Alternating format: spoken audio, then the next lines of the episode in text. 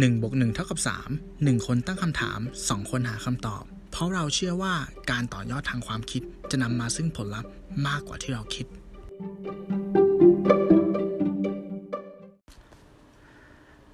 เราไม่รู้ว่าเราจ่ายสินค้าราคาเต็มอะครั้งล่าสุดเมื่อไหร่ จากที่เราได้รับหัวข้อนี้จากคนใกล้ตัวมา มันทำให้เกิดแฟกต์ที่น่าสนุกอย่างหนึ่งเว้ย คือเราไปนั่ง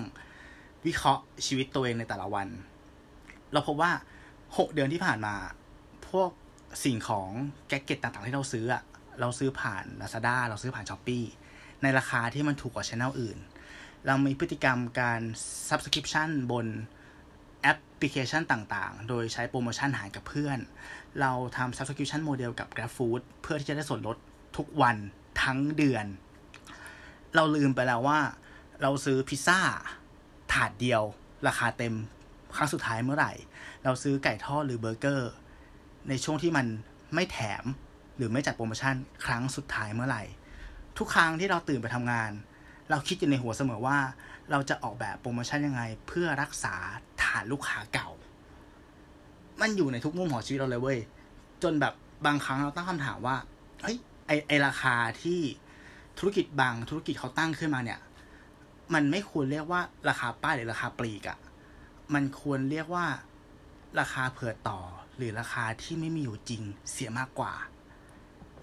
หนึ่งบนหนึ่งเท่ากับสามพอดแคสต์ EP ที่หกสิบเก้า Sales Promotion EP นี้ลดยี่สิบเปอร์เซ็นครับ วันนี้คุณอยู่กับผมตู้สิวัตรครับ สวัสดีครับ ผมหนึ่งพิชาติครับสวัสดีครับหนึ่งครับครับ สวัสดีคุณตู้ครับ ครับ สวัสดีคุณผู้ฟังด้วยครับผมอ่า เออ อะเอ้ยว่ามาสัปเลดายห์ สัปดาห์ที่ผ่านมาฝนตกหนักมากพายุเข้าใช่ไหมผมจำชื่อพายุไม่ได้คนหนึ่งจำได้ไหมเออมันเป็นพายุชื่อแบบเกาหลีเกาหลีป่ะโนอึนบ้านโนอึนเออโนอื่นก็โหนะครับหนัก อืมหนักแบบน้ำท่วมแบบอื้อหือเราเรียกเจว่าอคว้าแมนเอาคว้าแมนกันเยอะแยะมากมาย แล้วก็ที่ฮาคือที่คนที่เขาแชร์กันบนบนโลกโซเชียลอะครับไอเขาบอกว่าทุกทุกที่ที่มันมีการติดตั้งอะไรนะไอเขาเรียกว่าอะไรท่อระบายน้ำปะไอท่อใหญ่ ๆ นั่นอะครับจุดที่มีการติดตั้งอะ ทั่วมหมดเลยเออทั่วหมดเลยมันเออคอนทราสต์ดูย้อนแย้งมากเลยนะอืมครับ ก็แล้วมันมันมัน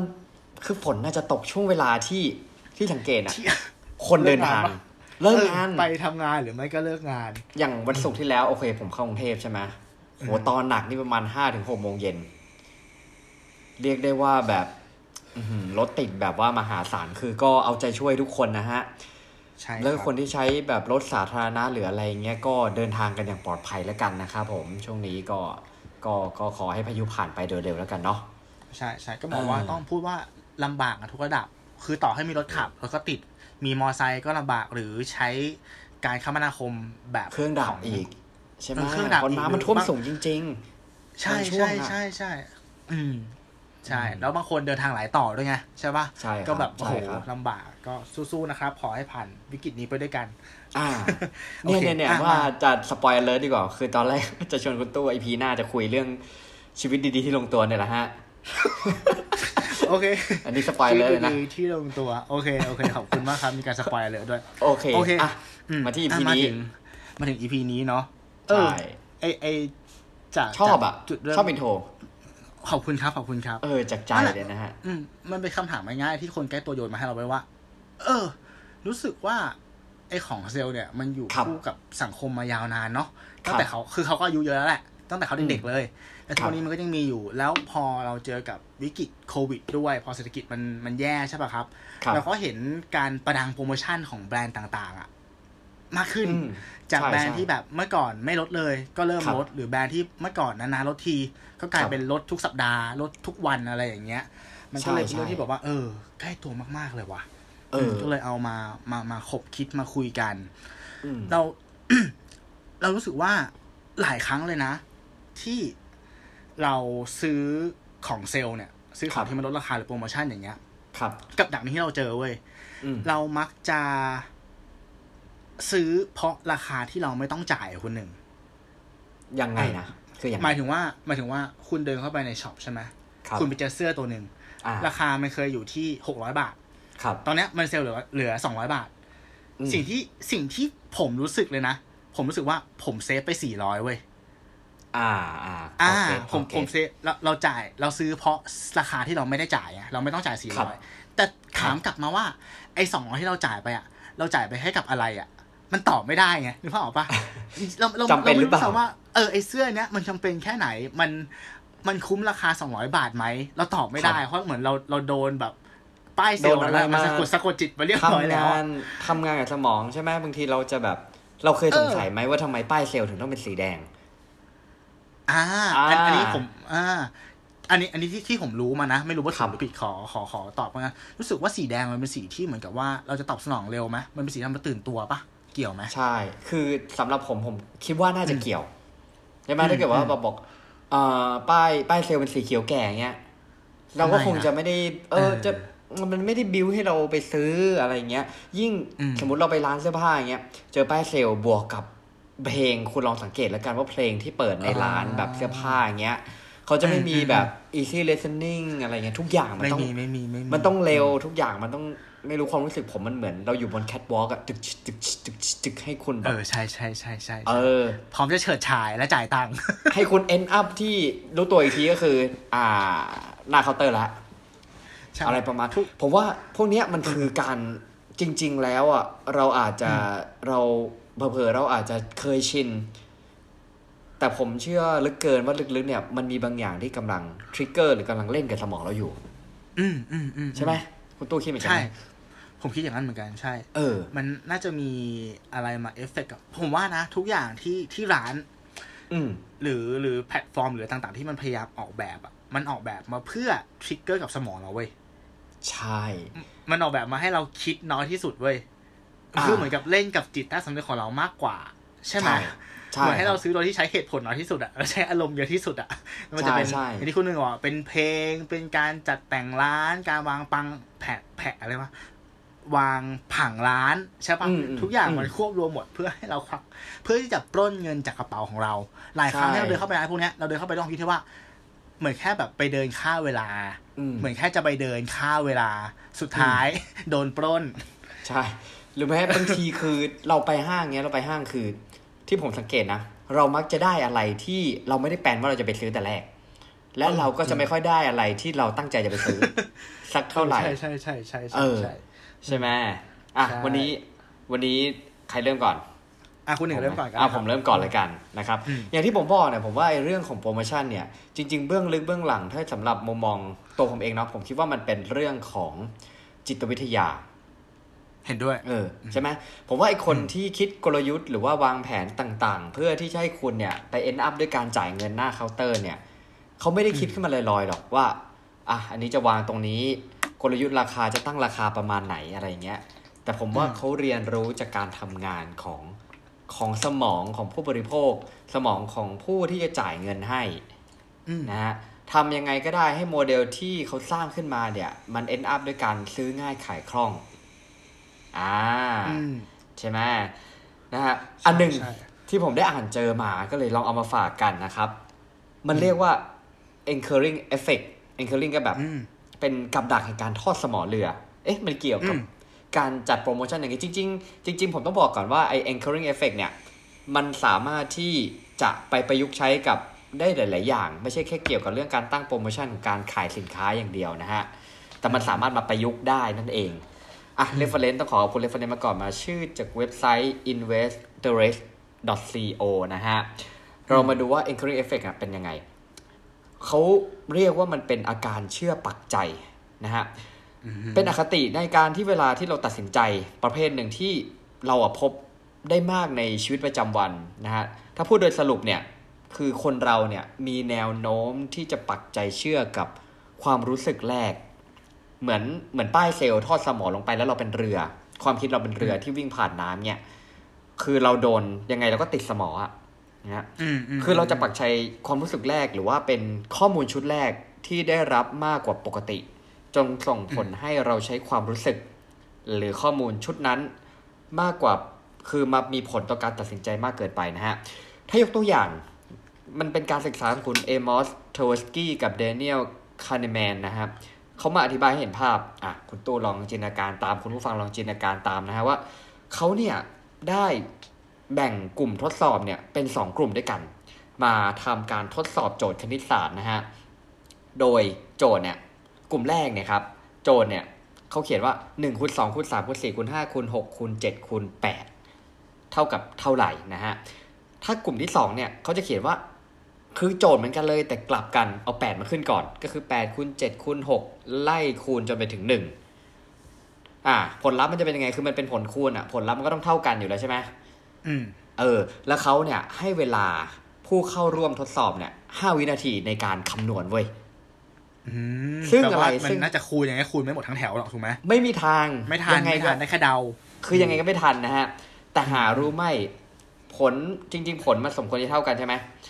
ผลจากกลุ่มแรกอ่าค่าเฉลี่นะยครับอืมเออ ผลจากกลุ่มแรกเนี่ย ที่เริ่มจากหนึ่งคูณสองคูณสามไล่ขึ้นไปจนถึงแปดเนี่ย ค่าเฉลี่ยเนี่ยคำตอบอยู่ที่ห้าร้อยสิบสอง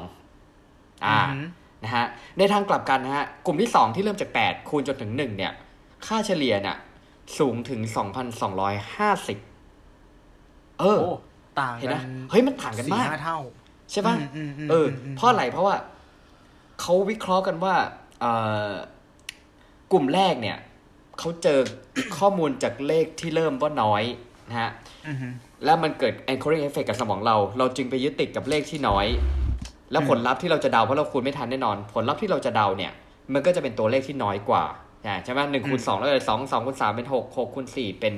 เป็นอ่ายี่สิบสี่อะไรเงี้ย แต่ว่าในขณะเดียวกันเนี่ยกลุ่มที่สองเริ่มจากเลขเยอะ พอคิดไม่ทันเลขที่คาดเดาก็มักจะเยอะตามเสมออืมทั้งทั้งๆที่คำตอบที่ถูกต้องถ้าจะไม่ผิดผมน่าจะอยู่ประมาณหมื่นสองหมื่นอะ อ่าอ่าอ่าเออนะฮะ นั่นแหละ อันนี้คือกลไกของ anchoring effect แล้วข้อมูลมา support นะฮะ จากเว็บ creativetalklife.com เนี่ยคือเราเนี่ย อันนี้มันจะมันจะแป๊บ apply ที่ไม่ได้ในส่วนของโปรโมชั่นอย่างเดียว อย่างที่ผมบอกนะฮะอืมมันมาทำงานยังไง คือคุณตู้หรือคุณผู้ฟังเคยสงสัยไหมฮะว่าทำไมเนี่ยของแบบเดียวกันทุกอย่างเหมือนกันเนี่ย วางขายในตลาดนัด ราคาถูกกลับไม่มีคนสนใจ แต่พอไปวางขายในร้านที่หรูหราเนี่ย ลูกค้าอะแย่งกันซื้อทั้งๆที่ของมันแพงกว่าทั้งหลายเท่าตัว เออ เออใช่ปะบางทีเราก็เป็นเหยื่อของสิ่งเหล่านั้นเหมือนกันนะเหยื่อกับตลาดพุ่งตรงอ่าอันเนี้ยคือการทำงานของ anchoring effect หรืออาการเชื่อปักใจนะฮะ ยกตัวอย่างก่อนละกันให้เห็นภาพนะฮะอ่าแต่ก่อนเนี่ยเออมันจะมีผู้ผลิตนะฮะชื่อคุณ Salvador Assael Assael เขาเป็นผู้ผลิตผู้ผลิตไข่มุกดำนะฮะชื่อดังเลย คือมีคุณภาพดีเลยแหละครับ แต่คือเขาเนี่ยไม่สามารถที่จะขายในราคาที่ดีได้เลย อืม อืม ทีนี้เนี่ยเอ่อร้านเครื่องประดับชื่อดังเนี่ย Harry Winston อยู่ในเมืองนิวยอร์กย่านฟิฟ t ์อเวนิวแน่นอนเรารู้แน่นอนย่านนี้เนี่ยเป็นย่านไฮโซแหละหรูหราเนี่ยเขาเนี่ยนำไข่มุกดำแบบเดียวกันเลยนะฮะ ที่คุณ Salvador มีเนี่ย มาวางโชว์หน้าร้านคู่กับเครื่องประดับราคาแพง ผู้คนเนี่ยให้ความสนใจมากจนไข่มุกดำที่ก่อนหน้านี้ไม่มีคนสนใจเนี่ย มันขายดีอย่างเทน้ำเทท่า และกลายเป็นสินค้าหรูหราขึ้นมาในทันทีอืมเนี่ยแหละ ร้าน Harry Winston เนี่ยทำหน้าที่เป็น anchor หรือเป็นเป็นสมออ่าที่ทอดโอเคเพื่อสร้างมูลค่าแน่นอนคือตู้เห็นว่า โหย ร้านเนี่ยเขาตั้งอยู่ตรงนี้ บรรยากาศทุกอย่างดูไฮโซเนี่ย ของที่อยู่ในร้านมันจะเป็นของดี ของแพงแน่นอน เออเนี่ยแหละ อันนี้คือการอย่างนี้ อีกหนึ่งเคสที่ผมอยากจะยกให้ฟังนะมันจะมีเอ่อร้านชื่อ Payless Payless ก็คือจ่ายน้อยอะอืมนะครับ แน่นอนเรารู้เรารู้อยู่แล้วว่าของในร้านเนี่ย พอตั้งชื่ออย่างเงี้ยของในร้านถูกหรือแพงมันต้องถูกถูกถูกเออถูกแน่นอนอ่าใช่ไหมอืมเออ มันถูก ทีเนี้ยเขาไปเปิดแบรนด์แยกเว้ย ชื่อร้าน คล้ายๆกันนะฮะ แต่อันนี้เป็นชื่ออ่านว่า p a l e s s i เอออ p a l e s s i เนี่ย เอารองเท้าไม่แพงของ p a y l e s เนี่ย มาวางอย่างแนบเนียนในร้านทำให้ร้านเนี่ยหลักรองเท้ากลายเป็นได้รับความนิยม แล้วดูเป็นเหมือนรองเท้าหรูอืมเออนะฮะอืมอืมอืมนี่แหละ อันเนี้ยแหละครับคือ anchoring effect ที่ผมจะบอกไงก็คือว่าบางทีเวลาไปเราไปเราไปร้าน ถ้าสมมติร้านที่มันตกแต่งดีๆ เนี่ย อ่าอืมเราต้องคิดภาพในหัวว่า เอ้ย ร้านเนี่ยขายของแพงใช่ไหมอืมถ้าร้านนั้นนะมีของที่ติดป้ายเซลล์เงี้ย แล้วมันดูเซลล์ถูกกว่า ถูกกว่าอ่าความการคาดเดาของเราที่รู้สึกว่าราคาเฉลี่ยสินค้าในร้านเนี่ย มันคมควรจะอยู่เท่าไหร่เนี่ย นั่นแหละอืมมันอาจจะแนวโน้มเอ็นเอียงให้เราเนี่ยไปไปตัดสินว่าอันเนี้ย ถูกสมควรที่จะซื้อ ถ้าไม่ซื้อแล้วเดี๋ยวมันจะเป็น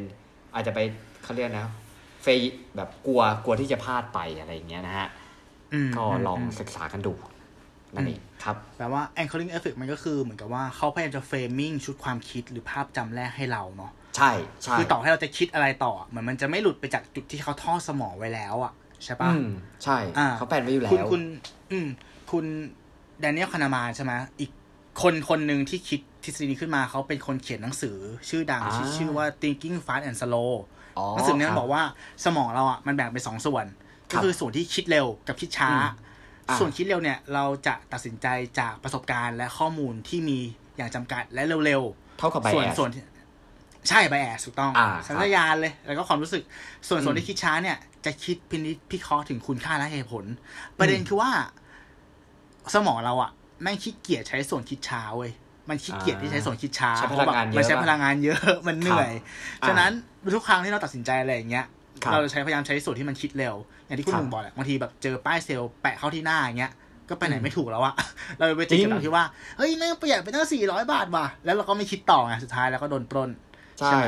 จริงๆบางทีเซลล์ทั้งปีด้วยนะ เออมันดีเซลทั้งปีมีหลายมีหลายแบรนด์ในห้างเนาะที่แบบเซลล์ทั้งปีทั้งชาเอติออะไปกี่ทีเออก็เซลล์ทั้งปีทั้งชาติป้ายจริงๆนี้ก็อยู่ แล้วก็อันหนึงที่ผมเริ่มสังเกตได้ก็คือว่าอืมแพลตฟอร์มออนไลน์ตอนเนี้ย จัดโปรอืมทุกเดือนเลยหนึ่งเดือนหนึ่งสองเดือนสองสามเดือนสามสี่เดือนสี่ใช่ใช่ใช่ไหมใช่ใช่เอใช่ก็คือมีทุกเดือนสิบเดือนทั้งสิบทั้งที่เดือนหน้าก็ทั้งสิบเอ็ดสิบเอ็ดที่เมืองนอก หรือว่าเมืองจีนที่เรารู้กันก็คือวันคนโสดสิบเอ็ดเดือนสิบเอ็ดที่เราเคยคุยกัน EP ใด EP หนึ่งเรื่องของความรักแน่ๆ นั่นแหละเขามีแค่นั้นแต่ทำไมบ้านเราแบบว่าอืมโอ้โห ทุกเดือนนะฮะ ทุกเดือนจริงเออๆใช่ใช่ใช่ครับอืมนอกนอกจากไอ้ที่เราพูดไปถึงเรื่องของโปรโมชั่นการลดจากแถมเนาะคหรับรือว่าเรื่องการออกแบบหน้าร้านครับการออกแบบแพ็กเกจให้เพิ่มคุณค่าเนี่ย ผมว่าครับมันยังมีอีกสองกับดักที่เขาพยายามเล่นกับเราเพื่อให้เราคิดน้อยลงเรื่อยๆหนึ่งก็อืมคือเรื่องของความขาดแคลนความขาดแคลนยังไงฮะ ใช่ เช่น limited edition อ๋อ หรือผลิทตริคน้อทริยคบางอย่างที่เคยเคยเจอทริคบางอย่างที่ผมศึกษามานะ ของมีเยอะแต่ว่าวางบน shelf น้อยๆอะอ๋อหรือขึ้นป้ายว่าจำกัดซื้อแค่คนละสองชุดอ๋อแม่งขายดีเลยเว้ยแม่งขายดีเลยเพราะว่ามันมันมันเล่นกับ sense of urgency ของเราไงว่า เฮ้ยมันขาดแคลนนะ ถ้ามาคราวหน้าเราอาจจะไม่ได้มาแล้วนะอ่ายิ่งคิดน้อยไปอีกใช่ป่ะครับหรือเขาพยายามจะร่นระยะเวลาในการตัดสินใจของเรา อย่างเช่น โทรด่วนภายในสิบนาทีนี้รับไปเลย ที่เราเจอกันบ่อยๆในในพวกรายการจอร์จซาร่าเมื่อก่อนใช่ป่ะเออเหมือนพยายามจะเร่งในการปิดการขายกับเราอย่างเงี้ยอะโปรโมชั่นนี้ หรือบางทีอะบนแพลตฟอร์มออนไลน์เนาะคุณหนึ่งครับแม่งเหมือนมีจับเวลาถอยหลังเลยอะว่าโปรเนี่ยแม่งอยู่ถึงเมื่อไหร่ใช่ปะใช่ใช่มันยิ่งแบบใช่กระตุ้นให้แบบเราต้องแบบเออรีบสั่งรีบซื้อแล้วก็คิดน้อยใช่พอถึงใช่อ่า พอถึงประเด็นเนี้ยที่ผมได้ได้ได้ได้ได้ได้หัวข้อนี้มาเว้ยผมได้ไปสัมภาษณ์ สัมภาษณ์คนคนหนึ่งเว้ยเกี่ยวกับแนวคิดของเขาที่มีกับเรื่องนี้คนนั้นคือคุณแม่ผมเอง อ่า อ่า โอเค แนวคิดเนี้ยผมเรียกว่าแม่บ้านญี่ปุ่น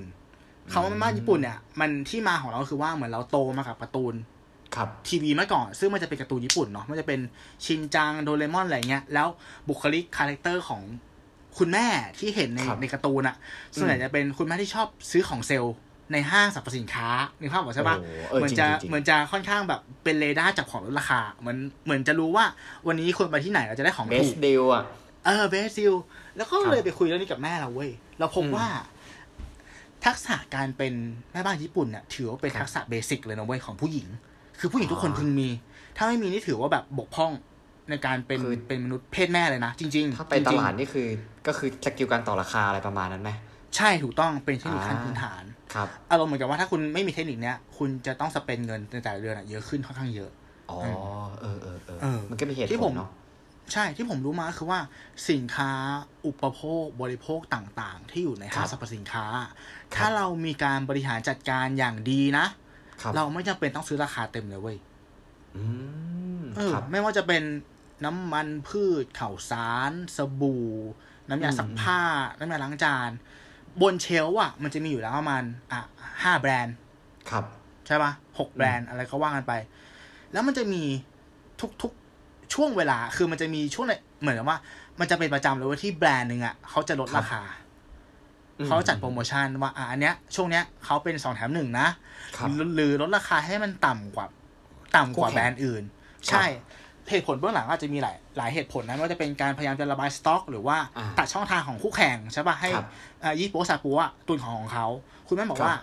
ถ้าเราวางแผนดีๆ ก็คือครับพอแบรนด์หนึ่งมันลดราคา เราซื้อตุนในปริมาณที่เหมาะสมอะรอบหน้าที่เรามาแบรนด์อื่นมันจะลดต่อเว้ยอืมเอ่อแปลว่าเราไม่จำเป็นต้องซื้อของราคาเต็มเลยโอ้โหถ้าเรารู้จักการเฮ้แมย manage โหดนะ manage สต็อกในบ้านดีๆ เนี่ยมันเป็นทักษะที่ต้องใช้ความคิดนะเว้ยนี่คือ นี่คือคุณแม่มี skill แบบ warehouse เลยนะ first come first serve ใช่ถูกต้อง เออ โอ้โหสุดเออๆสุดซึ่งก็ชอบเป็นเหตุผลให้ให้คุณแม่ผมอะเขาไม่มี brand loyalty เลยเว้ยอ๋อถูกไหมอ้าวก็จริงคือแบบอะไรถูกก็ไหลไปทางนั้น แต่แต่แต่ของแต่ก็คืออยู่ในของที่แบบ โอเค มันก็เป็นของสเกลใกล้ๆเขาเรียกว่ากันน่ะคล้ายคุณคภาพคล้ายๆกันใช่ไหมแต่ก็มันขึ้นอ่าห้างเหมือนกันใช่อ่าอ่ามัมันก็ใช้ทดแทนกันได้เหมือนเราได้เปลี่ยนด้วยอะไรอย่างเงี้ยอ่าเออก็เป็นอ่าเป็นเห็นภาพข้อมูลเห็นภาพที่น่าสนใจใช่ไหมครับอืม เออเฮ้ยแต่ผมชื่นชมนะ เพราะว่าคือถ้าเราพูดถึงในในเทอมของคำว่าโปรโมชั่นเนี่ย ช่องทางการสื่อสารเนี่ย เราเหมือนได้โตมากับช่องทางการสื่อสารของของมันนะใช่ไหมเพราะว่าแต่ก่อนอะมันไม่ได้มีทางแบบโซเชียลมีเดียหรือเว็บไซต์เนี่ยมันก็ยากใช่ไหมแต่ก่อนเนี่ยอืมมันจะต้องเป็นเหมือนแบบบุ๊กเลตอะ เป็นเล่มๆอะอืมว่า เออ ช่วงวันนี้ถึงวันนี้มีอะไรเซลล์บ้าง เซลล์ยังไงอะไรยังไงอะเออ แต่ก่อนมันจะมาเป็นอย่างนั้น หรือว่าถ้าย้อนกลับไปก็คงต้องไปอยู่ในส่วนของแบบหนังสือพิมพ์บางคน อาจจะต้องสัดตัดส่วนของหนังสือพิมพ์ไปเพื่อลดราคาหรืออะไรนู่นนี่นั่น เยอะแยะไปหมด เออเมื่อก่อนมันยากใช่เออมีมันง่ายมากเลยมีโอมีแอปเนาะหรือบางทีก็แบบท้ายใบเสร็จใช่อะไรอย่างเงี้ยอืมใช่ครับ ใช่ครับ ใช่ไหมใช่ไหมอ่าอืนั่นแหละฮะอืมแล้วพูดถึงพวกร้านค้าสะดวกซื้อพวกเนี้ยผมมีครับเคสหนึ่งของอเมริกาเว้ย จำชื่อแบรนด์ไม่ได้ แต่อารมณ์อ่าเป็นเหมือนกับอารมณ์เหมือนเป็นร้านสไตล์แบบวอลมาร์อย่างเงี้ยแหละที่แบบครับขายของราคาถูกมากๆอะไรอย่างเงี้ยอืมครับเออซึ่งกลยุทธ์ของของแบรนด์เนี้ยคนหนึ่งเขาจะแบบนี้เว้ยอืมเขาจะขายของราคาถูก แต่ว่าของทุกชิ้นอะเขาจะมา up แบบเวอร์ๆอะมา up ไปในราคาที่ไม่มีอยู่จริง เสร็จปุ๊บโอเคก็ลด70%ลด80%แล้วก็เป็นราคาที่แบบต่ำเตี้ยเรี่ยดินมากๆ คือใช้วิธีนี้มาตลอดเออมาตลอด เสร็จปุ๊บ ช่วงหนึ่งเขาได้ทำการเปลี่ยน CEO อ่า CEO คนใหม่ที่ขึ้นมาเนี่ยเขามองว่า เฮ้ย เขาไม่ค่อยโอเคกับวิธีการขายแบบนี้ เพราะรู้สึกว่ามันมันเหมือนเข้าหลอกลวงขายการหลอกลวงผู้บริโภคอะอ่าครับคือของสิบบาทอะ คุณมา up ไปร้อยหนึ่งแล้วคุณติดป้ายลดเก้าสิบเปอร์เซ็นต์อย่างเงี้ย มันไม่ก็คือ work ขายจริงมันเป็นราคาที่เขาต้องการจะขายแต่แรกอยู่แล้วใช่ไหมฮะใช่ถูกต้องเขาอ่าเขาต้องขยายขายอยู่แล้วแต่เขาใช้วิธีการตั้งป้ายหลอกแบบเนี้ยให้มันเซลล์เยอะโๆก็จะเป็นร้านที่แบบมันมีง่ายขึ้น มีป้ายแดงๆเต็มร้านนะคุณนึกภาพออกใช่ปะโอเคโอเคเข้าใจลมปะป้ายบูมบูมเต็มร้านอะไรอย่างเงี้ยเออเออเออเขาก็เลยบอกว่าเห็นภาพเฮ้ยเห็นภาพไม่เอาละฉันจะไม่หลอกลวงผู้บริโภคอ่าฉันจะเปลี่ยนเขาเลยเปลี่ยนหมดเลยคนหนึ่งก็คือว่าครับเขาอะเปลี่ยนรูปแบบการตั้งราคา ให้เป็นราคาที่สมเหตุ Make สมผลยิ่งขึ้นอ่าโดยที่ยังมีการให้ส่วนลดอยู่ แต่ว่าลดครับแกลบตรงนั้นลงจากเมื่อก่อนอ่าเนี่ยลดแบบห้าสิบเจ็ดสิบใช่ไหมก็เปลี่ยนเป็นลดแบบ ยี่สิบเปอร์เซ็นสามสิบเปอร์เซ็นสิบเปอร์เซ็นครับแต่ราคาที่ไม่มีอยู่จริงอะ มันก็จะไม่ได้สูงขนาดนั้น อ่าครับ อ่าเขาก็เลยเปลี่ยนครับผมนั่นแหละ สรุปผลว่าลัพธ์ที่ได้ก็คือ ยอดตกครับ แล้วซีโอโดนเด้ง อ้าวไอเนี่ยเนี่ยมันมันมันเป็นตัวอย่างที่ชัดเจนมากเลยนะว่าไอ anchoring effect อะมันทำอะไรกับเราเอถูกอปะจริงจริงคืจอริงจริงจริงเหมือนจริงผมว่าคนส่วนใหญ่อะคนหนึ่งเขาก็รู้ทางรูนะเออหมายถึงว่ามัน ถ้าถ้าวิเคราะห์ดีๆมันก็เหมือนรู้ทางรูปะว่าแบบของที่ซื้อราคามันก็เท่าเดิมแหละ แค่แค่ตัวเลขบนนั้นมันเปลี่ยนไปเฉยๆอะมันดูไม่หวือหวาเหมือนเมื่อก่อนอะมันนั่นแหะสิ ถ้าผมไม่ได้ไปหาข้อมูลตรงนี้มานะ แต่ถ้าให้ผมเดานะคุณตู่ผมว่ามันน่าจะมีการทำงานกับสมมุติว่าเลสเลสเซว่าโดปามีนในสมองเราเนี้ย เอ้ยเอ้ยเอ้ยเออ้ยอเยใช่ไหมเนด้วยอาจจะมีความไม่ได้เห็นวยที่เห็นด้วยที่ ถ้าคุณบอกว่าสมมติของอะ ยังไงไฟนอลคุณต้องจ่ายเงินสิบาทอะ แต่ว่าถ้าคุณซื้อในราคาที่เขาบอกว่าลดสามสิบเปอร์เซ็นกับถ้าคุณซื้อในราคาที่เขาบอกลดเก้าสิบเปอร์เซ็นอะอืมไอการซื้อในราคาลดเก้าสิบเปอร์เซ็นต์อะหนึ่งคือมันเหมือนแบบมันมัน win อะ มันชนะมากกว่า มันเอาไปคุยได้เออมากกว่า แล้วมันอาจจะทำให้ในสมองเราหลั่งสารแห่งความสุขได้มากกว่า และไอ้อย่าลืมว่าไอสารแห่งความสุขอะ เราเสพติดนะเว้ยสารแห่งความสุขในสมองอะ่ะ อืมเออ แล้วพอเราการเคยซื้ออย่างเงี้ย มันก็จะแบบ มันก็จะฟินฟินฟินฟินไปเรื่อยๆอะไรอย่างเงี้ยเออเนาะมันเอออันอย่างงี้มันหมายถึงว่าไอไอสมองเราอะมันไม่ได้ทำงานว่าวันนี้เราครับจ่ายไปเท่าไหร่ แต่มันทำงานอืมว่าวันนี้เราเซฟเงินไปเท่าไหร่ปะวะใช่ปะใช่ใช่ใช่เออถ้าแล้วเป็นก็ถ้าเป็นจะอย่างคิดเงี้ยจากเนอะราคาคือตั้งต้นเออครับ ใช่ครับ เออเออเออใช่ใช่ใช่ก็ปน่าระมาณจะประนี้มาครับณผมนี้ให้เดาเนาะโอเคนะฮะครับคุณหนึ่งต่อเลยต่อเลย โอเคครับ มามาเสริมกันในเมื่อเรามาทางสายจิตวิทยาเราก็ต้องไปให้สุดเลยนะคุณผู้ฟังครับ อันนี้ข้อมูลเนี่ยขออนุญาตอ้างอิงมาจากเว็บไซต์ของ marketingups.com นะครับผมtopic เนี่ยเขาบอกว่าเป็น 9 เคล็ดลับทางจิตวิทยาที่เอามาปรับใช้ในการทำการตลาดได้เลยนะครับ topic เนี้ยเราจะต้องไม่เป็นเหยื่ออีกต่อไปนะฮะอืมเราจะต้องเป็นผู้ล่าบ้างแหละครับ ลองไปดูว่าครับมันมีอะไรที่เราไปปรับใช้กับธุรกิจของเราได้บ้างนะครับผม อะเอาคือ อะพูดเกริ่นก่อนแล้วกันว่าหนึ่งในทฤษฎีของเศรษฐศาสตร์ยุคใหม่ในสมัยนี้ที่เกิดขึ้นมาเนี่ย มันคือการที่เข้าใจว่ามนุษย์เนี่ยเป็นสิ่งมีชีวิตที่แม่งไม่มีเหตุผลจริงไหมเออและใช้การไม่มีเหตุผลใช่ใช่และใช้การตัดสินใจโดยอารมณ์เป็นส่วนใหญ่อืมการวิจัยเนี่ยเขาบอกว่ามนุษย์เนี่ยใช้เหตุผลเพียง5%นะครับในการตัดสินใจและใช้อารมณ์ตัดสินใจกว่า 95%อืม นะฮะในการซื้อสินค้าอะไรบางอย่างนั่นเองนะฮะเราลองมาดูคุณริชาร์ดเทเลอร์นะฮะผู้ที่ซึ่งปฏิวัติความรู้เรื่องนี้เนี่ยเขาเพิ่งได้รับรางวัลโนเบลสาขาเศรษฐศาสตร์ไปด้วยนะครับ ผลงานของเขานี่ก็คือเศรษฐศาสตร์พฤติกรรม เป็นการรวมความเข้าใจด้านจิตวิทยาไปผสมผสานกับเรื่องของเศรษฐศาสตร์ อุปสงค์อุปทานอะไรประมาณนี้นะฮะทำให้นักเศรษฐศาสตร์เนี่ยนั้นสามารถทำความเข้าใจการตัดสินใจของมนุษย์ได้มากขึ้น และด้วยความรู้นี้เองนะครับ หลาย ๆ แบรนด์หลาย ๆ องค์กรเนี่ยก็เอามาปรับใช้แบรนด์เล็ก ๆ ก็สามารถเอาไปปรับใช้นะฮะด้วยการการทดลองสำรวจขึ้นมานะครับ เพื่อหาข้อมูลที่ถูกต้องนะฮะอย่างเราอย่างใครนะครับที่มีแบรนด์เล็ก ๆ เนี่ย ก็สามารถลองเอา 9 ข้อเนี่ยไปปรับใช้ทางการตลาดได้ทันทีนะครับ อะ เราลองมาดูกันดีกว่า ข้อแรกเนี่ยเขาเรียกว่า choice paradox อย่าให้ตัวเลือกกับผู้บริโภคมากเกินไป เพราะว่าผู้บริโภคจะเลือกไม่ถูกนะฮะ ตัวเลือกเนี่ยที่เหมาะสมที่สุดควรมี 3 ข้อเท่านั้น อืม อ่าสมมติออกอะไรก็ออก 3 สีนะครับ แต่ถ้าเรื่องไซส์ผมว่าไม่น่าจะได้นะใช่ไหมเออไม่คืออาจจะเป็นแบบละกันอืมใช่ไหมว่าเอ้ยจเป็นริงอย่าๆก็นั้จริงๆจริงๆก็มีอยู่นะคนหนึ่งอย่างล่าสุดผมเคยเจอรองเท้า บางอืมบางรุ่นบางแบรนด์เนี่ยอืมเขาเริ่มออกเป็นไซส์แบบ S M L แล้วนะอ้าวเหมืเหรนอตัวรองเท้าอะมันมันปรับตัวเองได้ในระดับหนึ่งอ๋อฉะนั้นเขาเลยออกแค่สามไซส์ก็อ๋อเลือกง่ายขึ้นเยอะนะเออง่ายขึ้นเยอะง่ายขึ้นเยอะง่ายขึ้นเยอะอืมเออใช่ใช่แล้วก็มันก็หมายถึงว่ามีการประยุกต์เทคโนโลยี เข้ามาช่วยให้ใช่ความกระชับเท้ามันมันมากเกินอะถ้ายกตัวอย่างอย่างล่าสุด Apple Watch ตัวที่ออกนะฮะอืมสายอะเขาจะเป็นสายเขาเรียก Solo Loop อืมเออ แต่ Solo Loop เนี่ยก็คือว่ามันก็จะมีไซส์ของมันนะครับ แต่มันจะสามารถค่อนข้างที่จะกระชับกับข้อมือเราโดยที่มันไม่ต้องมีแบบ ข้อต่ออะอืมอืมเออน่ะ มันก็อาจจะเป็นเป็นอะไรที่แบบว่าทำให้ทำให้ผู้ผู้ใช้เนี่ยสามารถที่จะจะเลือกง่ายยิ่งขึ้นก็ได้ อันนี้ผมผมคาดเดาเนาะอันที่สองเนี่ย simple นะฮะ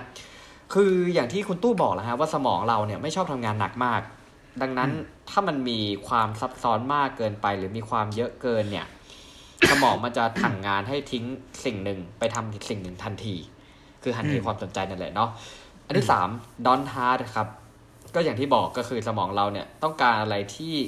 ง่าย ๆ การมีข้อมูลที่หาได้ง่าย และเจอได้ง่ายทุกที่เนี่ยอ่านและเข้าใจเลยเนี่ย คือเช่นบอกเลยว่าผู้บริโภคต้องทำอะไร จะทำให้ผู้บริโภคใช้งานได้ดีขึ้น อันนี้ผมว่าอันหนึ่งถ้าเรื่องของ Don't Hard อะถ้ามองในแง่ของการโปรโมททางออนไลน์เนี่ยผมคิดว่าเรื่องของ SEO Search Engine อือฮึ Optimization ที่ทำให้อาจจะใช้เรื่อง keyword ใช้เรื่องอะไรพวกนี้ทำให้เราเห็นเห็นแบบเห็นโฆษณาหรือว่าเห็นสินค้า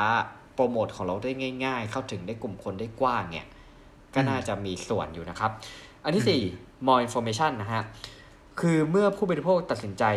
ที่อยากได้ข้อมูลอื่นๆ เพิ่มเติมเนี่ย สิ่งที่ควรทำคือมอบประสบการณ์ข้อมูลอื่นๆ แต่ว่าต้องง่ายๆนะฮะ เพื่อทำให้ผู้บริโภครู้สึกไม่มีข้อสงสัย รู้สึกเกิดความปลอดภัยในการเลือกตัวเลือกนี้ขึ้นมา อ่า อันหนึ่งที่คิดถึงก็คือเรื่องของ ถ้าต้องการข้อมูลเนี่ย มันสมควรที่ต้องหาข้อมูลได้รวดเร็ว บนเว็บไซต์หรืออะไร ไม่ใช่ว่าต้องโทรหา call center แล้วก็ไม่มีคนรับอืม เออนะครับ อันที่ห้า complementary product มอบของแถมอืมเหมือนการให้ reward ในทางจิตวิทยาเนี่ย คือตามหลักการของฟรอยด์เนี่ยทำให้เกิดการจดจำทางสมองนะครับ ว่าเมื่อการทำอะไรแบบหนึ่งเช่นการซื้อหรือการใช้บริการเนี่ย จะได้ reward กลับมาอย่างสม่ำเสมอ แล้วมันก็จะเกิดการซื้อซ้ำนะฮะอืมอ่าถ้าก็คือร้านสะดวกซื้อที่มีการแจกสแตมป์ นั่นเองครับ ช่วงนี้ดูเดือดมากครับ โอ้โหดูเดือดครับดูเดือดดูเดือดจริงครับนะฮะใช่ครับ เราก็จะได้เก้าอี้ เราก็จะได้กระติกอะไรที่ที่เราไม่คิดว่าเราจะเอาบางครั้ง ใช่ใช่ใช่นะครับผม อะอันที่หกนะฮะ free item อันนี้ตรงไปตรงมาเลยนะครับ ว่าอืมเราเนี่ยตัดสินใจปราศจากเหตุผลอย่างมากในการซื้อสินค้าเมื่อเห็นว่าจะได้ของแถมอืมเออ แต่ผมว่าข้อนี้มันเป็นดาบสองคมนะคุณตู้ครับอืมคือบางคนเนี่ย ซื้อเพราะได้ของแถม อืม แต่ถ้าเกิดว่าโปรโมชั่นมันหมดลงอะเขาก็จะไม่ซื้อเอาอ่าใช่ใช่เออลูกค้ากลุ่มแบบเคยตัว ใช่เราก็ต้องเราก็ต้องดูว่าเราจะทำยังไงให้มันเหมาะสมได้บ้างนะฮะถูกต้องข้อที่7นะฮะ price anchoring อะคำว่า anchor มาอีกแล้วนะฮะอืมเป็นการสร้างกลยุทธ์ทางด้านราคานะครับ เพื่ออมผ่านตัวเลือกอย่างสมเหตุสมผลอะถ้ามองง่ายๆก็คือน่าจะเป็นเรื่องของป้ายเซลล์ เรื่องอย่างที่ตู้เล่าไปเลยเคสที่แบบลด 90%บ้างนะครับ หรือว่าอืมอย่างผมว่าอย่าง store บางที่ที่เป็นขายแบบขายของแบบอะสมมติอย่างอย่างแบบ feel แบบคล้ายๆ feel โลตัสเนี้ยเขาอาจจะมีการแบบเปรียบที่ราคาคู่แข่ง อ่า ที่เหมือนอ่าจัดรถเข็นมามาคู่กันเลยใช่ปะใช่ ซื้อกับเรานี่ถูกกว่าเท่าไหร่โหดมากโหดอันมานั้นคืกอชนกันเลยนะฮะอืมก็อาจจะเป็นประมาณนั้น อันที่แปดนะฮะ enviro- environment shift คือสิ่งที่ได้ผลคือการเข้าใจคอนเทกต์ของผู้บริโภคที่อยากจะได้นะฮะ การนำเสนอข้อมูลเอ่อสินค้าบริการช่วยการให้ไปถึงเป้าหมายนะครับ เช่น กลุ่มคนที่อยากมีสุขภาพดีอย่างเงี้ยหรืออยากออกกำลังกายเนี่ยก็คือเราก็จะดูแล้วเราก็จะนำเสนอสินค้าเพื่อสุขภาพอาหารเสริมวิตามินอะอย่างอย่างสมมติฟิตเนสเนี้ยแล้วก็จะมีอืมเวย์มาขายมีอุปกรณ์การกีฬามาขายอืมมีอะไรมาขายคือ เอางี้ดีกว่า ผมว่าเสื้อวิ่งกางเกงวิ่งอะอืมไม่จะขายดีตอนตอนอะไรวะ ตอนคนวิ่งเสร็จอะ มันจะมีบูธมาตั้งอะคิดภาพออกไหมงานวิ่งอะอืมอืมอืมอืมเฮ้ยมันขายบางคนบางร้านขายดีมากเลยนะอืมเออใช่ไหมพวกคนรู้สึกว่าเฮ้ยวิ่งเสร็จแล้วอะฟินฟินแล้วแบบว่าเอ้ย ไม่ได้เราต้องมีชุดวิ่งหลายๆชุดอะไรอย่างเงี้ยอืมอ่าอืมนะฮะอืมอันที่เก้าเขาเรียก e gear effect ครับอืมคือนักวิจัยเนี่ยเขาพบว่าเมื่อคนนั้นเนี่ย ลูกค้าเนี่ยลงแรงกับสิ่งใดสิ่งหนึ่งไปเนี่ยย่อมให้มูลค่าสิ่งนั้นมากกว่าปกติ และเกิดความผูกพันมากกว่าปกติอย่างมาก เท่ากับว่าอย่างทำไมโมเดลของอีเกียถึงได้ประสบความสำเร็จ ทั้งนั้นที่ราคาก็อาจจะสูงบ้าง บางตัวซื้อมาเสร็จคุณก็ต้องมาต่อเองอีก ต่อถูกต่อผิดก็ไม่รู้น็อตหายก็ไม่รู้หรือเปล่านะฮะอ่าแต่ว่าสุดท้ายเนี่ย เราก็หันไปหาเก้าอี้ตัวนั้นที่เราก็จะคิดถึงโมเมนต์ที่เราได้ใช้เวลาต่อ อาจจะต่อกับคนที่คุณรักหรืออะไรเงี้ยเอออมมันกลายเป็นอะไรที่มัน work นะครับ อะอันนี้คือ 9 อย่างทางจิตวิทยาที่อาจจะลองไปปรับใช้กันได้ทันทีนะฮะครับเป็นแบบสูตรสำเร็จไม่ต้องรอสามนาทีกรอกน้ำร้อนนะครับผมโอเคโอเคบังเอิญว่าผมก็ไปหาข้อมูลในเรื่องของจิตวิทยากับการขายสินค้ามาเหมือนกัน ครับผมก็เลยจะเอามาเสริมนะครับอืมได้เป็นเลย trick เล็กๆเหมือนเป็นอันเนี้ยไอข้อมูลที่ผมหาเนี่ยมาจากเพจอ่าการตลาดมาราธอนครับเป็นเทคนิผมคที่นักตลาดจะใช้เพื่อให้ผู้บริโภคอะซื้อสินค้าได้ง่ายขึ้นอันนี้เราก็ฟังไว้เนาะว่าเขาใช้กระบวนท่าไหนกันบ้าง เราจะได้มีครับท่าป้องกันนะครับ ในการไปเดินห้างหรือช้อปปิ้งอ๋อในทั้งคราวหน้า ทั้งเป็นผู้ล่าแล้วก็ต้องป้องกันตัวเองเป็นเหยื่อเลยอะใช่ใช่ใช่โอเคจะเลือกครับผมข้อที่น่าสนใจมาข้อแรกอันนี้ชอบมากเลยอะเขาบอกว่าการเปลี่ยนชื่อผลิตภัณฑ์คนหนึ่ง อืมเออได้เหรอฮะอะอย่างตอนเนี้ย เทรนด์สุขภาพมาแรงใช่ไหมอ่าคุณหนึ่งลองนึกภาพนะ สมมติว่าเมนูที่ชื่อว่า อ่าชีสเบอร์เกอร์แล้วกัน ครับ มันดูอ้วนปะครับ อ่า แต่ถ้าเราอ่าเอาเนื้อออกมา ใช่ป่ะครับ เพิ่มอ่าผักเข้าไป แล้วก็อ่าเอาขนมปังอะเปลี่ยนเป็นขนมปังแบบเหมือนเราไปข้างๆ แล้วเปลี่ยนชื่อเป็นสเต็ก and สลัดมันดู healthy ขึ้นนะเว้ย healthy healthy เออเอ้ยคิดถึงเหมือนเคทุกสนี้เลยอะ KFC อืมที่แต่ก่อนเขาจะใช้ KFC ชื่อว่า Kentucky Fried Chicken อ่า อ่าอ่าอ่าเออ แต่ว่าพออ่านแล้วมันดูอ้วนอืมเออเขาเลยย่อเป็น KFC แทน อ่า เนี่ยเนาะอ่ามัมันคือการการเปลี่ยนชื่อ product หรือเปลี่ยนชื่อนิดเดียวแบรนด์อะไรต่างๆ ให้มันให้มันเข้ากับเทรนด์นะตอนนั้นอะ ก็เลยอ่าก็คือครับเป็นเป็นอันหนึ่งครับอันที่สองเจอบ่อยมากเลยก็คือการลดลดราคาลงมาหนึ่งหน่วยหนึ่งหน่วยแบบหนึ่งหน่วยอะ อย่างเช่น ถ้าเกิดเป็นอเมริการ้อยใช่ปะสามดอลอย่างเงี้ย เหลือสองจุดเก้าเก้า คือมันนิดเดียวนะคือมันไม่แต่ตัวขต่างกันเลยนะใช่ การเปลี่ยนตัวเลขตัวแรกจากสามเป็นสองอะ มันส่งผลกระทบกับสมองเรามากเว้ยเออเอออย่างที่บอกคือรู้สึกว่ามันถูกลงเออมันถูกเฮ้ลยงเฮ้ยหรือ ถ้าเป็นถ้าเป็นอย่างในไทยใช่ปะครับสองพันกับพันเก้าร้อยเก้าสิบมันแค่สิบบาทอะแต่ความรู้สึกเรามันคนละเรื่องกันนะเว้ยคือพันกว่าบาทกับสองพันเลยนะเออเออเออเออคือ อันนี้จากประสบการณ์ส่วนตัวผมว่า มันเป็นฟิลที่แบบว่า เหมือนเรารู้ตัวอีกทีก็คือจ่ายตังค์แล้วแล้วก็รวมเฮ้ยทำไมมันราคามันสูงขนาดนี้เลยวะ เหมือนไอ้พันเก้าร้อยก็สิบอะในสมองเราจะเมมว่า อันนี้พันกว่าบาท อืมใช่ เออ แล้วจะซื้อได้มากขึ้นอีก ใช่ถูกต้อง เออครับผมนั่นแหละ โอเค แล้วก็ของที่ราคาแพงมากๆนะครับครับเขาจะมีสองวิธีก็คือ อันดับแรกเลยเขาจะเอาคอมมาออกการเอาคอมมาออกก็คือ ไอ้คอมมาระหว่างหลักพันหลักหมื่นอะไรพวกเนี้ยเอาออกอ๋อจะรู้สึกว่าถูกขึ้น หรือสองเขาบอกว่าเอา currency ออก อันนี้มีงานวิจัยบอกนะ ว่าการเอา currency ออกจากเมนูอะไม่ว่าจะเป็นหน่วยเป็นดอลลาร์เป็นบาทอะไรเงี้ยทำให้ยอดขายดีขึ้นเฮ้เอยอเฮ้ยอันนี้ใช่ ไม่เคยรู้ ใช่ใช่ใช่แล้วก็มีอีกก็คือ สมมุติของที่ราคาแพงมากๆเนี่ยมันจะมีการซอยราคาออก อย่างเช่น ราคาสามหมื่นบาท เปลี่ยนเป็นผ่อนเพียงเดือนละสามพันบาทอืมหรือ หรือของชิ้นเนี้ย ถ้าเทียบตลอดอายุการใช้งานอะ เท่ากับราคากาแฟวันละแก้วเท่านั้น แต่พอคูณกับไปคือมันเยอะนะใช่ป่ะแต่เขาจะใช้วิธีการการการคราฟคำพูดแบบเนี้ยให้มันรู้สึกว่าเออเอออันนี้ไม่แพงอะ ไม่แพอันนี้งเคยเห็นในธุรกิจประกันที่บอกว่าเบี้ยใช่วันป่ะละห้าเพียงบาวัทนละ เออครอบคลุมปีหนึ่งจอะเราคูณปีหนึ่งอะไรอะวะเนี่ยหมื่นห้าก็แพงอยู่ดีเอ้าตายใช่ไหมเออเออครับอะต่อไปก็คือการดีไซน์ร้าน อย่างที่อ่าบอกแหละว่า ร้านถ้าส่วนใหญ่ที่ดีเนี่ยก็คือจะออกแบบให้มันคนมันเดินได้ทั่วถึงเนาะอย่างเช่นที่เราเห็นบ่อยๆก็คือบันไดเลื่อนของห้างใช่ไหมครับครับครับ มันจะไม่ได้ขึ้นได้ต่อกันตลอดเหมือนกับขึ้นปุ๊บเราต้องเดินอ้อมก่อนอ่าจริงเดินอ้อมเพื่อเห็นร้านร้านรวงต่างๆ หรือพวกสโตร์ต่างๆ เขามีกฎเหล็กเลยว่าพวก physical store เนี่ยครับของจำเป็นใช้อะ พวก dairy พวกเนื้อพวกอะไรเงี้ย จะอยู่ข้างในสุด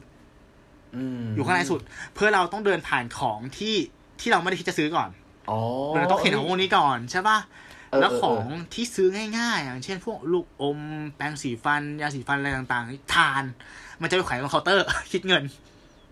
คือแบบหยิบแบบไม่คิดอะไรมาก ใช่ของราคาถูกๆซื้อง่ายอ๋อๆเนาะก็หลักหนึ่งอืมครับ เออ แล้วเขาบอกด้วยว่า ถ้า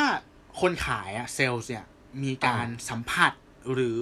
เรียนแบบพฤติกรรมผู้ซื้อจะทำให้ยอด conversion หรือการปิดการขายอะดีขึ้นมาก สัมผัสอ่าไม่ได้หมายถึงแบบ harassment นะ แต่แบบครับมีการแบบแตะไหล่แตะแขนเขานิดนึง หรือว่าเรียนพฤติกรรมเชิงบวกของเขา อย่างเช่นสมมติสมมติตัวอย่างที่ผมคิดออกแล้วแบบเร็วที่สุดเลยคือคนอินเดีย คนอินเดียสายหน้าคือใช่พยักหน้าคือไม่ใช่ถูกปะอืมถ้าเราอืมถ้าเราไม่ไม่เรียนแบบเขาอะมันจะงงนะเว้ย เวลาเขาสายหน้าอ่าเราจริงพยักหน้า อ่า แต่ถ้าจริงเราเรียนแบบพฤติกรรมพวกเนี้ยมันทำให้รู้สึกว่าถ้าถ้าถามความรู้สึกว่า มันทำให้รู้สึกว่าเรากับเขาอะคือคนประเภทเดียวกัน คนเผ่าเดียวกันอะ มันจะเกิดความไว้เนื้อเชื่อใจ แล้วก็ทำให้รู้สึกว่าเออ เราเราเราแฮปปี้ที่จะแบบซื้อขายกับคนคนนี้อะไรอย่างเงี้ย อันนี้มันอืมมันมันไปถึงเรื่องของการแบบภาษาด้วยนะ ผมว่า อืมใช่ครับเออภาเพราะษาว่าบางด้วยทีถูกบางทีเคยถ้าบางทีแบบเจอคนคนแบบคนจีนเนี้ย ถ้าเกิดว่าอืมเราพูดจีนได้เงี้ยโอกาสการปิดการอืมขายอะมันจะมากกว่า โอ้โหจริง เอจริงอที่เคยเจอมา ใช่ครับใช่ผมใช่ใช่โอเค ต่อไปครับ ก็ วิธีการใช้คำพูดอืมพยายามพูดให้มันดูประหยัดเข้าไว้ อย่างเช่น ถ้าจะบอกว่ารถคันเนี้ย อ่า high performance ครับ ให้เปลี่ยนเป็น low maintenance ไม่ต้องไปชูเรื่องเรื่องแบบประสิทธิภาพสูง แต่บอกว่าประหยัดในการซ่อมแซม คือพูดให้มันดูแบบดูประหยัดเข้าไว้อะจะได้ผลดีกว่า อืมอืมอืมอืมอืมอ่า อันต่อไปก็เป็นเรื่องของประโยคเร่งเร้าที่ตู้บ่อยครับที่มันชอบขึ้น ไม่ว่าจะเป็นทุกวันนี้ที่ตู้เจอนะ เวลาอืมเข้าไปใน เว็บสมมุติจะไปจองห้องพัก มันจะคมีรับบอกเลยว่า ณตอนเนี้ย มีคนดูห้องเดียวกับเราอยู่กี่คนอ๋ออ่าอ่าอ่าใช่ป่ะหรือว่าจะซื้ออะไรจากจากจากร้านค้าเนี่ยเขาบอกเลยว่าณเวลาเนี้ยมีคนหยิบสินค้าชิ้นเนี้ยใส่เข้าไปในตะกร้าแล้วอะกี่คนเหมือนเวลาเราเข้าไปเราต้องแข่งคนอื่นอะเออ เออ มันก็เร่งเร้าเรานะเว้ยมันเหมือนแบบคิดถึงแต่ก่อนโมเดลที่ของแบบอเมซอนที่เป็นเรื่องของการประมูลอะ อืมอืมเออ สินค้าตัวหนึ่งคือมันจะประมูลแล้วบางทีราคาจบมันมักจะเป็นบางทีมันก็มันก็ไม่ได้ถูกขนาดนั้นนะ อาจจะแบบว่าประมูลเริ่มต้นหนึ่งดอนเงี้ยใช่ไหมอ่าเออแต่บางทีราคาที่ได้ซื้อคือมันก็อาจจะถูกกว่าราคาเต็มแหละ แต่ว่ามันก็ไม่ได้ถูกแบบระเบิดระเบ้ออะไรขนาดนั้นอะแต่มันคือวินไงโดบปารรมียากาศนไงมันอาจจะช่วยโดปาเนาะมีนหลักใช่ปะไงเออเออบรรยากาศมันช่วยครับผม อ่า ต่อไปก็คือเรื่องของการใช้ส่วนลดครับ ส่วนลดเนี่ย ไม่ว่าจะเป็นเปอร์เซ็นต์หรือเป็นตัวเลขอะสิ่งที่คนขายเขาคิดอะเขาจะใช้อัตราส่วนที่มาทำให้ดูเยอะที่สุด หมายถึงว่าถ้าของราคาถูกๆอย่างเงี้ยเป็นเปอร์เซ็นต์ครัจะบดูเยอะ แต่ถ้าของราคาแพงอะเขาใช้เป็นตัวเลขมากกว่าแบบลดห้าพันหรือคอนโดไงใช่ปะบางทีอ่าขึ้นเลยลดแสนหนึ่งราคาเต็มเท่าไหร่สิบล้านอะไรแบบเนี้ยเฮ้ยคุณเป็นถ้าแสนหนึ่งถ้าที่เป็นเปอร์เซ็นต์กี่เปอร์เซ็นต์ในวันเนี่ยใช่ปะเออประมาณนี้อ๋อแล้วก็อันนี้น่าสนใจเขาบอกว่า การเป รียบเทียบราคาโดยการทำไซส์กลางขึ้นมาคุณคนอื่นเคยเห็นบางร้านไหมันที่แบบว่า มันจะมีไซส์เล็กกลางใหญ่อะแต่ไซส์กลางมันดูไม่คุ้มเลยอะเหมือนเพิ่มนิดเดียวมึงได้ไซส์ใหญ่แล้วอะคือจริงๆเหมือนมีเป็น option ที่ว่าเป็น option ที่แบบคือแบบคนใครอาจจะไม่ก็คงซื้อไม่จริงซื้หรออกอะเอเอออใช่ไหมใช่ ซึ่งอันเนี้ยจริงๆแล้วมันก็คือ option ที่เขาไม่ได้ทำมาเพื่อขายเว้ยแต่อ๋อทำมาเพื่อดันให้ไอ้ไซส์ใหญ่ขายได้อ๋อทำมาเพื่อให้ไซส์ใหญ่แม่งดูคุ้มค่าแม่งดูมากคุ้มๆกแค่ว่านั้นเดิเอมงอ๋อใช่ถูกต้องครับเนี่ยก็คือเป็นตัวเลือกที่แบบไม่ได้กะขายอืม เอามาดันตัวอื่นไอซี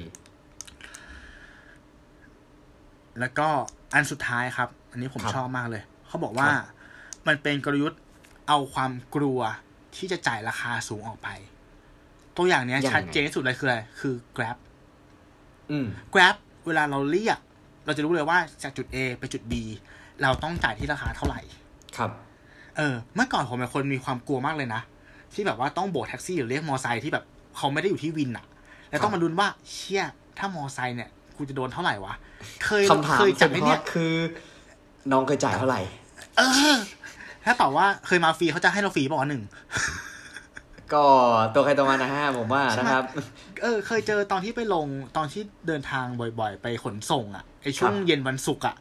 จากสถานีหนักหมอชิดไปขนส่งหมอชิดอะอืมนิดเดียวอะสามร้อย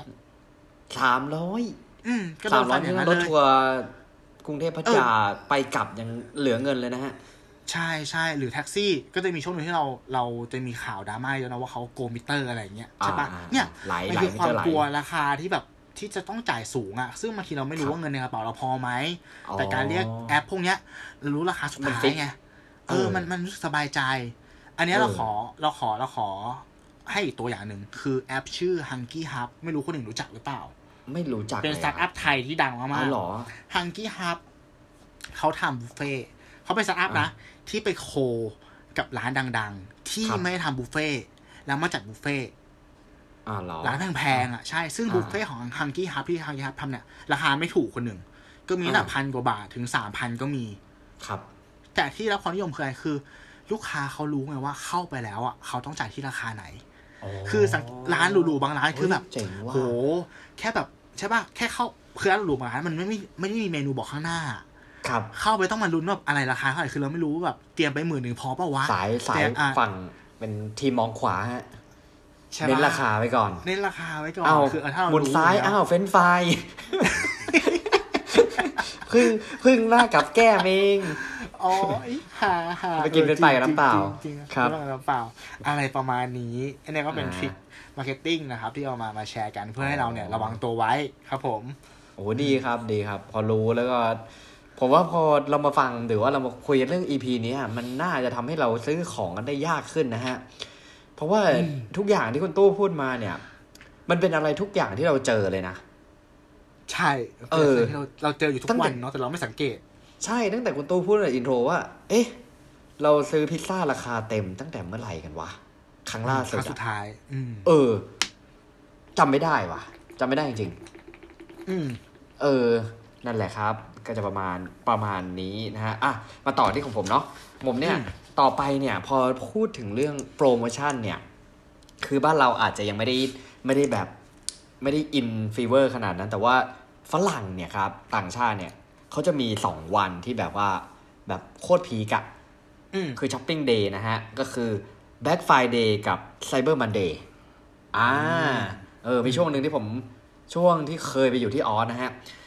ช่วง Black Friday เนี่ย ผมเลือกทำงานเลยนะแบบทำงานเลยอะเพราะว่าไม่อยากเสียตังค์อือฮึเออ คือเรากลัวไงเพราะทุกอย่างรอบตัวมันจะบิ้วมากในห้างมันจะบิ้วมาก และด้วยอารมณ์ของคนที่วิ่งกลูกันไปซื้อเนี่ย มันจะมันจะทำเสี่ยงต่อเราเสียตังค์ด้วยนะฮะทีนี้เรามาดูกันดีกว่าประวัติมันมาอย่างไง Black Friday กับ Cyber Monday อะครับอะ Black Friday นะฮะ Black Friday เนี่ยมีจุดเริ่มต้นมาจากสหรัฐอเมริกานะครับ วัน Black Friday เนี่ยเป็นวันหลังจากวันขอบคุณพระเจ้า จะตรงกับวันพฤหัสบดีที่ 4 ของเดือนพฤศจิกายนนะครับผมก็อ่ามันก็จะเป็นช่วงปลายปลายๆนะครับ ก่อนปลายสุด ปลายเดือนพฤศจิกายนนั่นเอง ชาวอเมริกันเนี่ยขอบคุณพระเจ้าเมื่อสิ้นฤดูกาลเก็บเกี่ยวกันมาตั้งแต่ปี 1789 นะฮะ ผ่านมาเป็นร้อยปี ในปี 1952 เนี่ย หรือช่วงสิ้นสุดสงครามโลกครั้งที่ 2 ครับ ประชาชนโดยเฉพาะชาวเมืองในสหรัฐอเมริกา เริ่มนับเอาวันศุกร์หลังจากวันขอบคุณพระเจ้านะฮะ ซึ่งเป็นวันพฤหัสบดีนั่นเอง เป็นวันจับจ่ายใช้สอยนะฮะ ถ้าให้คิดถึงบ้านเราผมคิดว่าจะคิดถึงวัน วันไหว้แล้วก็วันจ่าย อ่าตรุษจีนอาจจะเห็นภาพมากขึ้นเนาะนะฮะก็คือว่าเขาใช้วัน Black Friday เนี่ยเป็นวันแรกของการช้อปปิ้งช่วงเทศกาลคริสต์มาสนะครับ การช้อปปิ้งในวันศุกร์พิเศษนี้เกิดยอดขายสูงขึ้นทุกๆปีนะฮะ แต่ไม่แน่ใจว่าปีนี้เป็นไงเนาะกระแสของมันเนี่ยก่อเกิดเป็นคำว่า Black Friday ใช้กันและเป็นที่รู้กันว่ามหากรรมช้อปปิ้งวันศุกร์แห่งปีอย่างแพร่หลายตั้งแต่ปี 2000 เป็นต้นมา นะฮะส่วน Cyber Monday นะครับมันเป็นวันจันทร์หลังจากวันขอบคุณพระเจ้า คือเกิดขึ้นมันเกิดขึ้นจากพลังของการตลาดอย่างแท้จริงครับคุณตูครับ คือมันเป็นในช่วงปี 2005 เนี่ย เพื่อส่งเสริมให้ผู้คนช้อปปิ้งออนไลน์ ต่อเนื่องจาก Black Friday ใครช้อปปิ้งไม่จุกใจวันศุกร์ก็ฮุบเออมาแก้ตัวในวันจันทร์หรือหันแทน มันก็เลยเป็นที่มาของคำว่า Cyber Monday นั่นเองก็คือเป็นการช้อปปิ้งออนไลน์นะครับ เออ เนี่ย ผมว่าเวลาเวลาโปรโมชั่นนะฮะโปรโมชั่นที่ผู้ขายเนี่ยเอามาเสนอ มาชนกับความรู้สึกของคนซื้อที่กำลังให้โอกาสตัวเอง ที่บอกว่าโอ้วันนี้ Black Friday เท่ากับใช้เงินอืมเฮ้ยมันเป็นสมการที่แบบ เออจิ๊กซอว์ที่มันต่อกันพอดีอะใช่ เหมือนเอาไอติมกับโอริโอมาปั่นรวมกันอะบูม เออเอบูอมมันลงตัว ลงตัว นะฮะคนขายพร้อมขายคนซื้อพร้อมจ่ายอืมและทุกวันนี้คือผมว่ามันการซื้อขายทุกอย่างมันมันง่ายมากขึ้นนะมันอาจจะมีเรื่องของบัตรเครดิต มันเรื่องของการไม่เห็นเงินสดเนี้ยอืมอืมเออ ผมว่าทำให้การยังคิดอะสมมติบอกอืมจะซื้อของสักชิ้นละ สมมติบอกเลเซสมมติรองเท้าคู่ละห้าพันเงี้ยอืมเออ การซื้อแบบเห็นเงินสด การซื้อที่ต้องเดินไปกดตู้อย่างเงี้ย กับการโอนอืมพร้อมเพย์เงี้ยอืม เฮ้ยความรู้สึกมันต่างกันเลยนะ ใช่ใช่แล้วแล้วคือผมเคยฟังรีเสิร์ชมาแต่ผมจำไม่ได้นะไอ้ครับวันพวกเนี้ย Black Friday เนี่ยของบางบริษัทอะบางแพลตฟอร์มอะเออมันเท่ากับ GDP ของบางประเทศเลยนะเว้ย คือมันเยอะมากอะจริงเหรอเออ มัน spend กันแบบเยอะมากๆอะเออเออโอ้ยโหดจริงครับโหดจริง อืม นี่แหละฮะ นี่คืออิทธิพลของโปรโมชั่นครับผม ครับผม อ่า คุณตู้มีอะไรต่อไหมฮะ เอาโอเค โอเค จบไปสักคนหนึ่ง ผมครับก็มีเรื่องของวิธีคิดของเพื่อนสนิทผมอีกคนหนึ่งแล้วกันนะครับอ่าเป็นครับเพื่อนใกล้ตัวผมนั่นแหละว่า คือครับว่าผมกับเขาเนี่ยผูกพันกันเพราะว่าเป็นคนที่ชอบ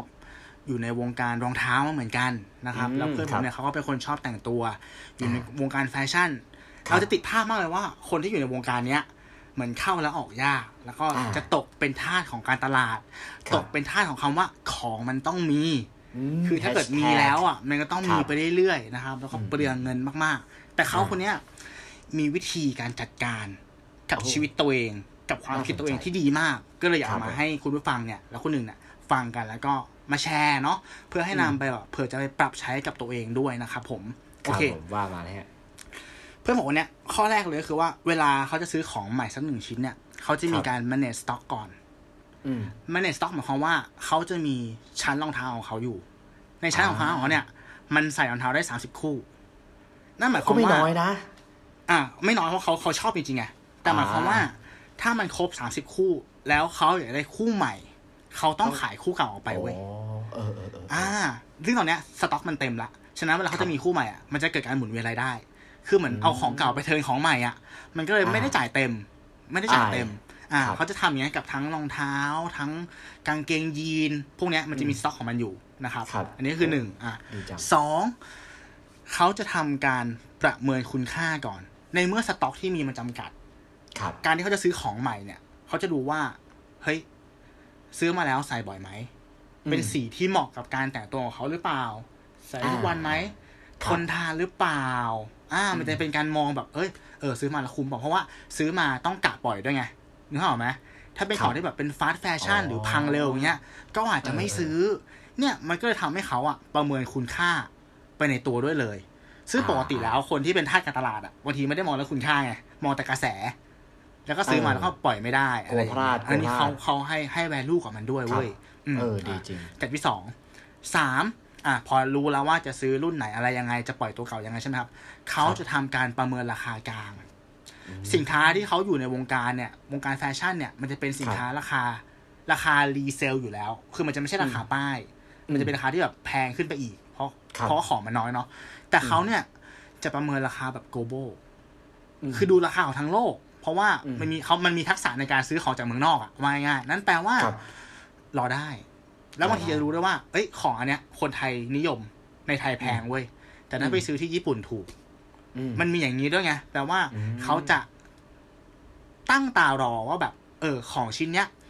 เขาให้ value ให้ราคาประมาณเท่าไหร่ แล้วเหมือนเขาจะติ๊กราคาไว้เลยว่า อะโอเค confirm ละชิ้นเนี้ย ถ้าเจอราคานี้จะซื้อ ถ้ายังไม่ได้ราคานี้คือไม่ซื้อนะรอราคานี้ก่อนอ่าก็เข้าไปถึงขั้นตอนที่สี่ก็คือ พอประเมินทุกอย่างเรียบร้อยปุ๊บ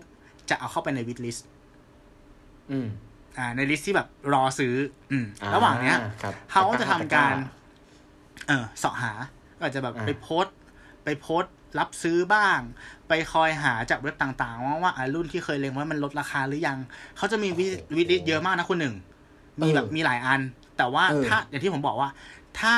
ไม่ได้ราคาที่เขาตั้งไว้เขาจะไม่ซื้อเฮ้ยเจ๋งอะ เออ แล้วนะจุดที่สองความต้องการมันมาแมทช์เจอกันครับเขาก็จะซื้อของชิ้นนั้นมา อืม อืม แต่โดล้ยวเขาก็ที่ไม่ได้จ่ายราคาเต็มแบถูบกต้อง ใช่ไหมใช่ แล้วณวันที่มันมาถึงไทยแล้วเขากางให้ผมดูแล้วผมเห็นหน้าเขาอะ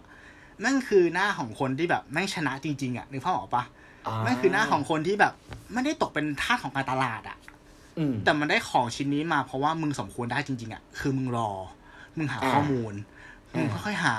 แล้วมึงได้มาในราคาที่แบบเหมาะสมคำว่าเหมาะสมนี่คือเป็นราคาที่มันกะกันนะว่าเอามาใส่แล้วปล่อยได้อะปล่อยแล้วไม่ขาดทุนอะหรือขาดทุนไม่เยอะอะ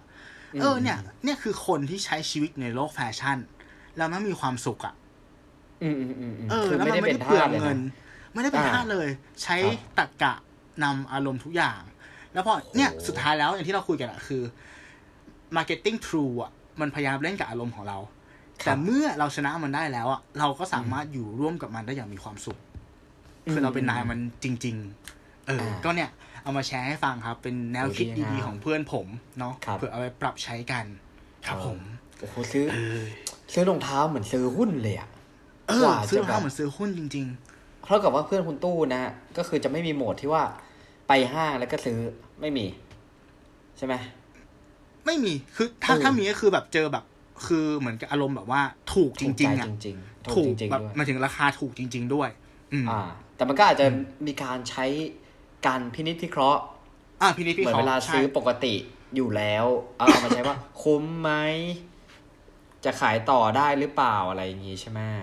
ใช่ใช่คือทุกครั้งที่มันซื้ออะไรมาเนี่ย ไม่ว่าจะเป็นด้วยด้วยระบบที่ผมที่ผมบอกหรือว่าซื้อแบบบังเอิญเจออะมันจะมีคำอธิบายที่เป็นตรรกะและเหตุผลที่ผ่านการคิดมาแล้วเว้ย ว่าทำไม่ได้ไมบอกว่าถึงซื้อ ซื้อเพราะว่าเพราะว่าถูกไม่ไม่มีคำนี้ ไม่มีคำนี้ ไม่มีคำนี้ไม่มีคำนี้อืมเขาคือคนที่ใช้สมองในส่วนห้าเปอร์เซ็นในการตัดสินใจด้วยเหตุผลนะฮะ ครับผมชื่นชมจริงครับ โอเคก็คุณประมาณนี้หงจะ EP นี้ทิ้งไว้ไหมเๆอันนี้เหรอ ก็ถ้าอยากฝากทิ้งท้ายก็มีประมาณห้าข้อนะฮะห้าครับข้อผมจากเว็บไซต์ของ The Passion The Passion in th ว่าเป็นห้าทริคเด็ดห้ามใจยังไงเมื่อเห็นป้ายเซลล์นะครับ จริงก็อาจจะเสริมแต่แต่จากของเพื่อนเพื่อนคุณตัวเพราะเพื่อนคุณตัวยอมรับว่าใช้ชีวิตแบบดีจริง ๆ ครับ อืมอ่านะฮะอันนี้ก็อาจจะเสริมๆไปแล้วกันนะครับ ข้อแรกเนี่ย ก็คือถามตัวเองว่า need or want ก็คือว่ามันจำเป็นไหมหรือว่าอืมคือมันจะได้ใช้จริง ๆ หรือเปล่า หรือว่าเรากำลังหลงมัวเมาอะไรอยู่กับโปรโมชั่นนะฮะข้อที่สองเนี่ยก็อิงกับเพื่อนคุณตู้เลยนะฮะว่าคือเป็นการจำกัดงบประมาณช้อปปิ้งแต่คุณตู้อะอาจจะจำกัดเพื่อนคุณตู้จำกัดงบด้วยการช่องสล็อตที่ใส่รองเท้า เออออืมใช่ไหมฮะ แทนที่บางคนจะไปซื้อช่องใส่รองเท้าเพิ่ม เราไม่ทำอย่างนั้นใช่ไหมเออบางคนจะเป็นอย่างนั้นเนี่ยใช่ใช่เอ้าใช่เออของมันต้องมีก็ซื้อที่ใส่เพิ่มไปสินี้มันใส่ไม่พอนะครับอ่าข้อที่สามเนี่ยอ่าอันนี้ก็เป็นอาจจะเป็นในแง่ของคุณผู้หญิงก็คือว่า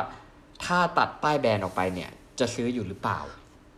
อืมอันนี้สำคัญนะเอเอออสำใช่คัญไหมนะเพราะว่าเราจะเห็นอืมเราจะเห็นของบางอย่างที่โหพอติดป้ายราคาไอ้ยป้ายแบรนด์ไปแล้วมันแพงแบบระเบิดระเบ้อเลยอะ ใช่ ทั้งที่มันคือเป็นสินค้าแบบโฮมยูสบ้านๆนะฮะอืมข้อที่สี่ถ้าในเมื่อมันมันไม่ไหวจริงๆเนี่ยก็เลือกที่จะตัดใจไม่ไปเดินที่ไหนที่มีป้ายเซลล์ไปเลย อืมซึ่งผมคิดว่าตอนนี้น่าจะไม่ได้ไปเดินทุกที่เลยฮะที่เลยครับ ใช่ไหมฮะ ข้อใช่สุดท้ายนะครับ อะ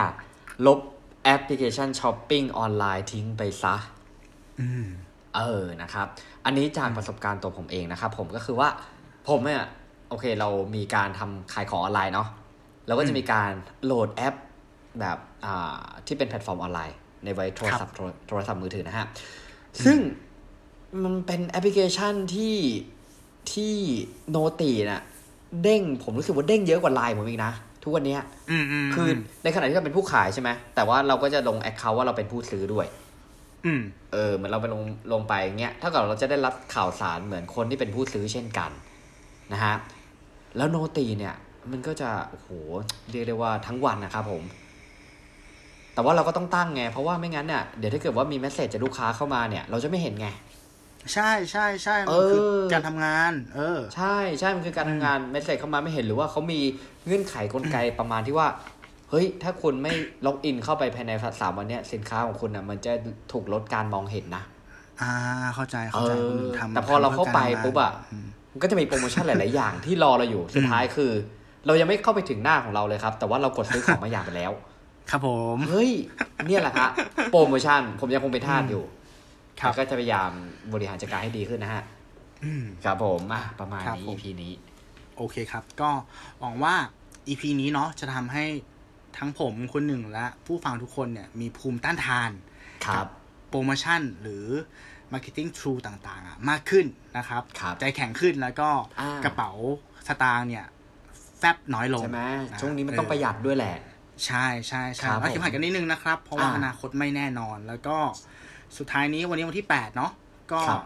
รายการน่าจะ on air ประมาณวันที่ 9 มั้ง ถ้าไม่ผิดครับอะไร ก็ขอให้มีความสุขกับวันที่ 10ทับ10 ใน Lazada นะครับ โอ้โห เอ้ยทำไมอวยพรกันอย่างนี้ล่ะคุณตู้ครับ ก็เข้าเข้าโอ้ยไปดูเฉยๆอะไรอย่างเงี้ยแต่ไม่ซื้อไงอ๋อไปเช็คภูมิต้านทานไงคุณ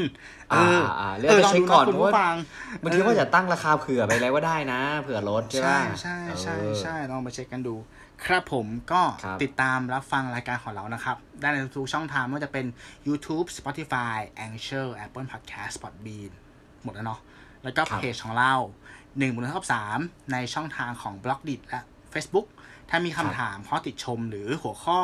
ที่อยากให้เรานำมาพอดแคสต์เนาะก็ส่งกันเข้ามาได้นะครับสำหรับสัปดาห์หน้าจะเป็นเรื่องเรื่องอะไรนะ ชีวิตดีๆที่ลงตัวสักคนหนึ่ง